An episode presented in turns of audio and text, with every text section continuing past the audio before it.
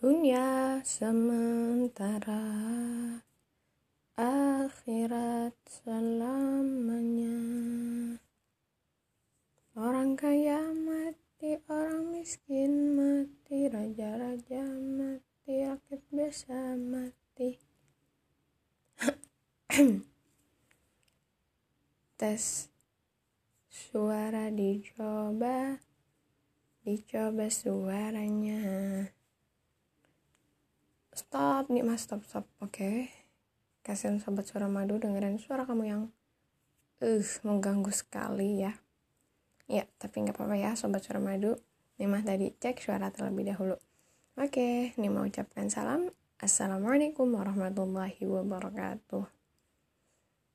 Kembali lagi bersama Nima di challenge 30 hari bersuara di podcast Suramadu ya sobat challenge-nya masuk di hari ke-12 sebetulnya di hari ke-11 kemarin Nima udah rekaman. Tapi karena Nima lagi ada kegiatan di luar dan tempatnya minim untuk jaringan internet gitu ya meskipun Nima udah isi pakai data sebelum pergi tapi ternyata hasilnya juga di sana sinyalnya ya naik sebentar turunnya lama banget gitu ya. Jadi udah rekaman tapi nggak berhasil upload jadi yaudahlah aku buat aja yang lebih fresh gitu ya. Ya di episode 11 ini insya Allah Nima akan ngebahas tentang prinsip. Prinsip yang akan membuat kita bisa hidup bahagia di dunia dan akhirat.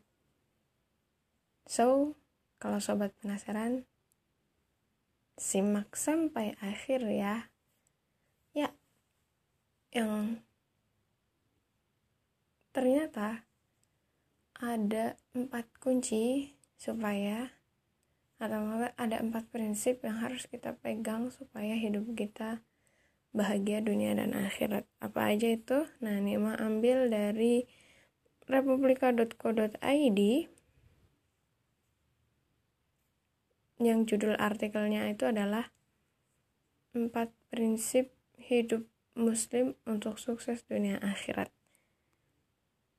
Nah, di dalam Al-Quran memberikan tuntunan kepada kaum muslimin untuk meraih hidup sukses di dunia dan akhirat itu dijelaskan di Quran surah Al-Qasas ayat 77 yang artinya dan carilah pada apa yang telah dianugerahkan Allah kepadamu kebahagiaan negeri akhirat dan janganlah kamu melupakan bahagianmu dari kenikmatan duniawi dan berbuat baiklah kepada orang lain. Sebagaimana Allah telah berbuat baik kepadamu dan janganlah kamu berbuat kerusakan di muka bumi. Sesungguhnya Allah tidak menyukai orang-orang yang berbuat kerusakan. Nah disampaikan oleh guru besar Institut Pertanian Bogor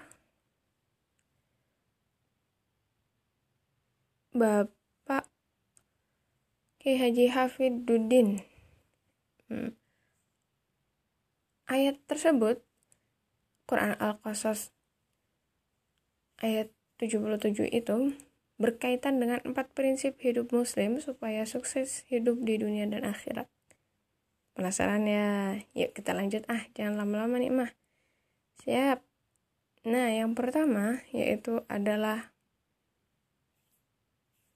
agar hidup sukses di dunia dan akhirat adalah menjadikan akhirat sebagai tujuan.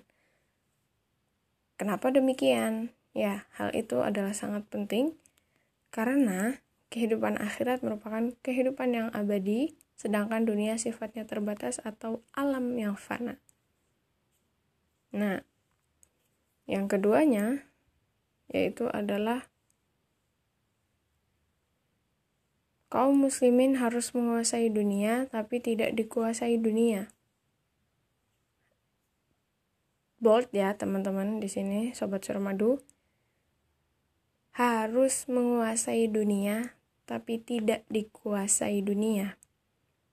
Kita harus unggul di dunia, kita harus menguasai urusan dunia, tapi jangan sampai kita dikendalikan oleh dunia. Kita harus menguasai ekonomi, tapi jangan sampai kita dikendalikan oleh ekonomi Orang yang seperti ini ringan tangan untuk bersedekah. Nah itu disampaikan oleh tadi Kiai Haji Hafiduddin nah tadi prinsipnya udah sampai yang kedua. Kita akan lanjut kunci sukses yang ketiga prinsip ketiga adalah berbuat baiklah semaksimal mungkin tanpa melihat atau perhitungan balasan yang akan diterima. Jadi jangan kaitkan eh, dengan amal baikmu misalnya ke orang lain itu nanti oh dia orang itu akan balas kebaikan aku juga dong. Seperti apa yang aku lakukan ke dia tapi lagi-lagi jangan lakukan kebaikan karena hal itu ya. Tapi lakukan kebaikan itu hanya karena mengharap ridho Allah. Dan lagi-lagi kalau kamu berbuat baik ke orang lain itu juga sebetulnya kamu lagi berbuat baik ke dirimu sendiri. Gitu ya. Terus prinsip yang keempat kaum muslimin tidak boleh membuat kerusakan di muka bumi ini kerusakannya mencakup berbagai hal termasuk kerusakan ekonomi, lingkungan, pendidikan, dan lain-lain. Kita harus menghindarkan diri kita dari berbuat kerusakan sebab Allah tidak menyukai orang yang berbuat kerusakan. Oke, itu sobat suara madu buat prinsip seorang muslim agar sukses di dunia dan juga di akhirat. Semoga bermanfaat. Matur nuwun sampun mirengaken. Wassalamualaikum warahmatullahi wabarakatuh.